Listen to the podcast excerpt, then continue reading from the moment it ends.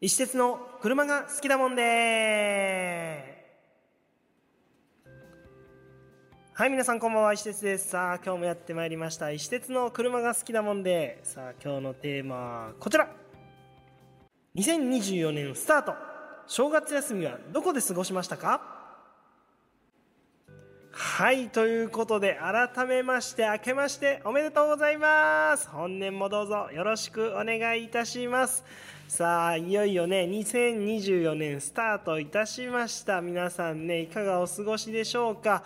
もうねこの配信が、えー、されてる頃には皆さんね、えー、仕事ももう始まってですね、えー、通常の生活が戻っているんじゃないかなというふうに思いますけどまだまだねなんかね、え新年明けてこの正月気分残ってる方も中にはいらっしゃるのかなというところでございます。でねえーと、私もねあのお正月お休みをいただきまして、えー、実家の静岡清水の方にですね、えー、行ってまいりました。あそうそう。まずそうだ。ごめんなさい。これね言わなきゃいけなかったね。あの1月1日といえばねもう本当にあの能登半島沖地震でねあの皆さんね被災された方本当にあのお見舞い申し上げます。もうね正月早々本当大変でしたね。今もまだねあの孤立状態が続いていたりこの物資が足りなかったりだとかね本当にあの辛い状況をお過ごしかと思うんですけれどもね、まあ、あの我々その現地に行ってどうこうもできないし、まあ、できるのは本当に募金活動ぐらいしかないと。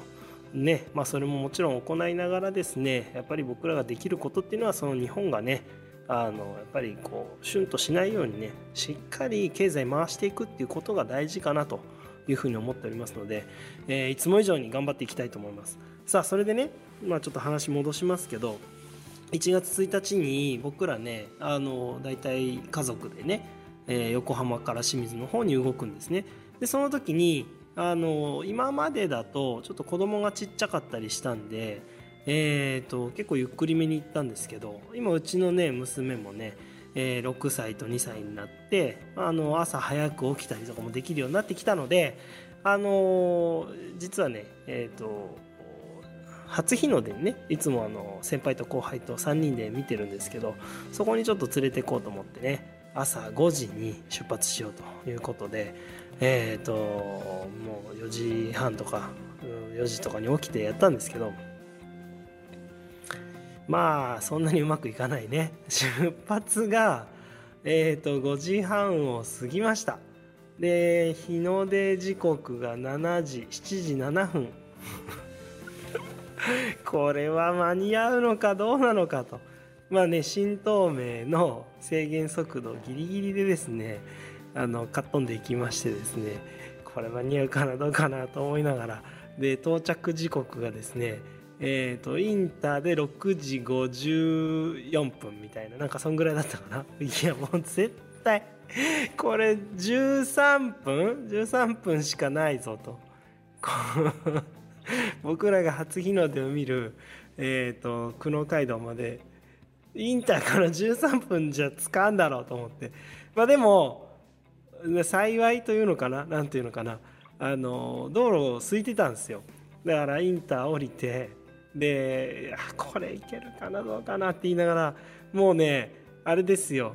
あのインター降りる前もそうなんだけどもう日がこう明るくなってきてるんですよ。明らかに東の空がね。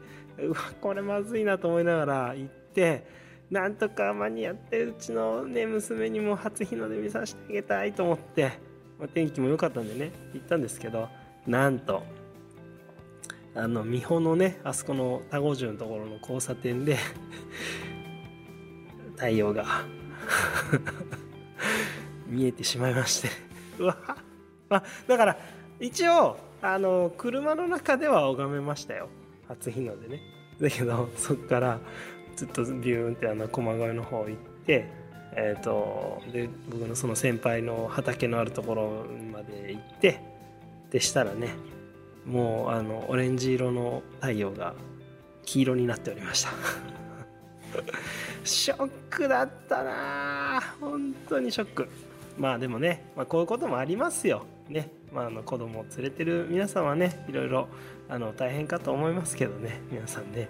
あの気を落とさずにですねあの楽しんでいただければと思います。それでねあの初日の出拝みましてでその後はですね実家の方に行きましてで新年早々ね家族でワイワイとしておりました。まあ本当その後ねこう緊急地震速報なんか出てテレビも一気にこう地震のねあのライブにね変わってねもう本当ねもう結構清水も揺れましたからね。だからみんなねちょっと本当に新年早々怖いなって思いもしたかと思うんですけどただねやっぱりあの東日本大震災のあの経験もあってかねあの本当に避難も早くてまあ分かんないですよその現地の方にはちょっと申し訳ないけどそれでもあの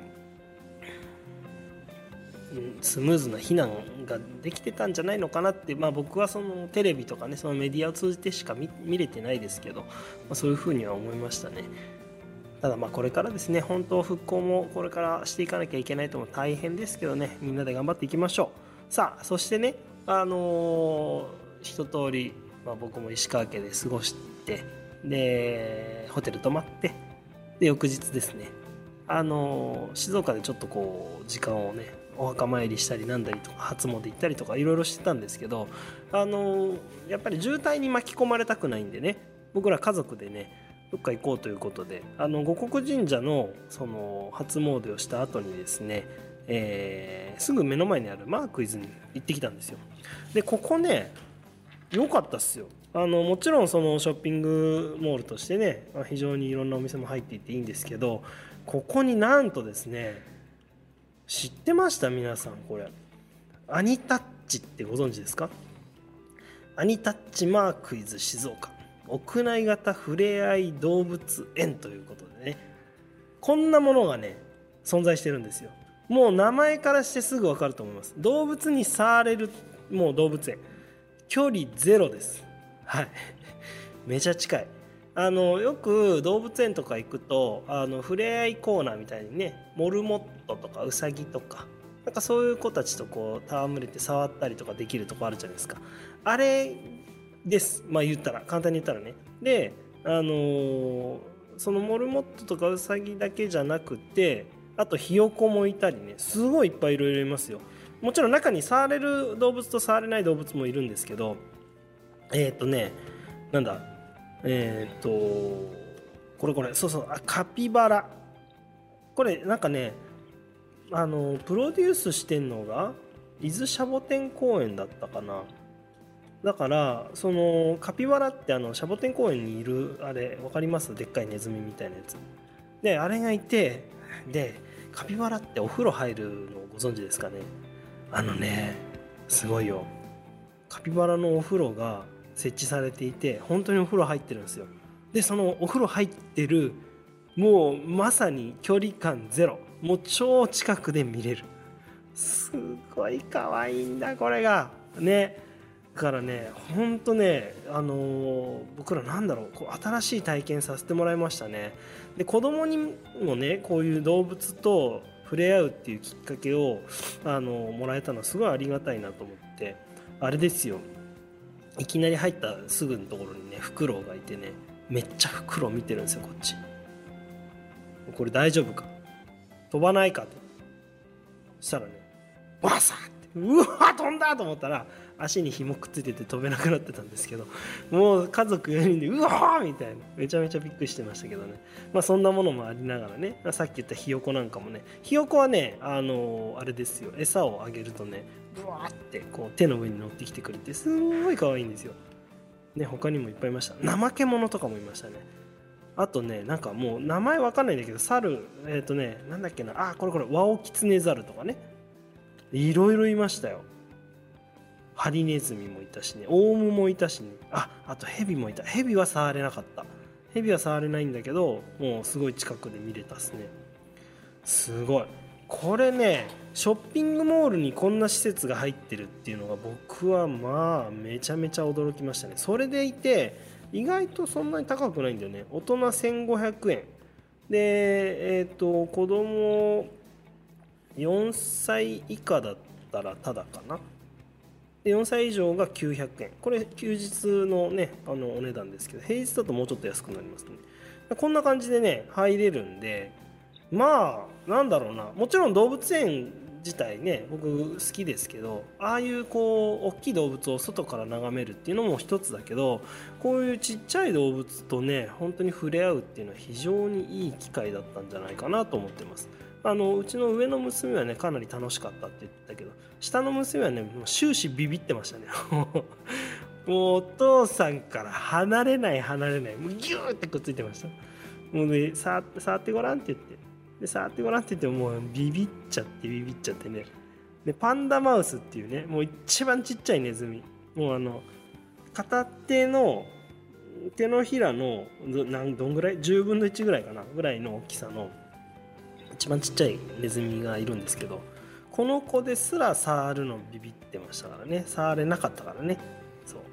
だからねちょっとまあもうちょっとね大きくなったらいろいろ触らせてあげたいなというふうに思います。ここね本当おすすめなんで皆さんぜひあの静岡、えー失礼。アニタッチマークイズ静岡か。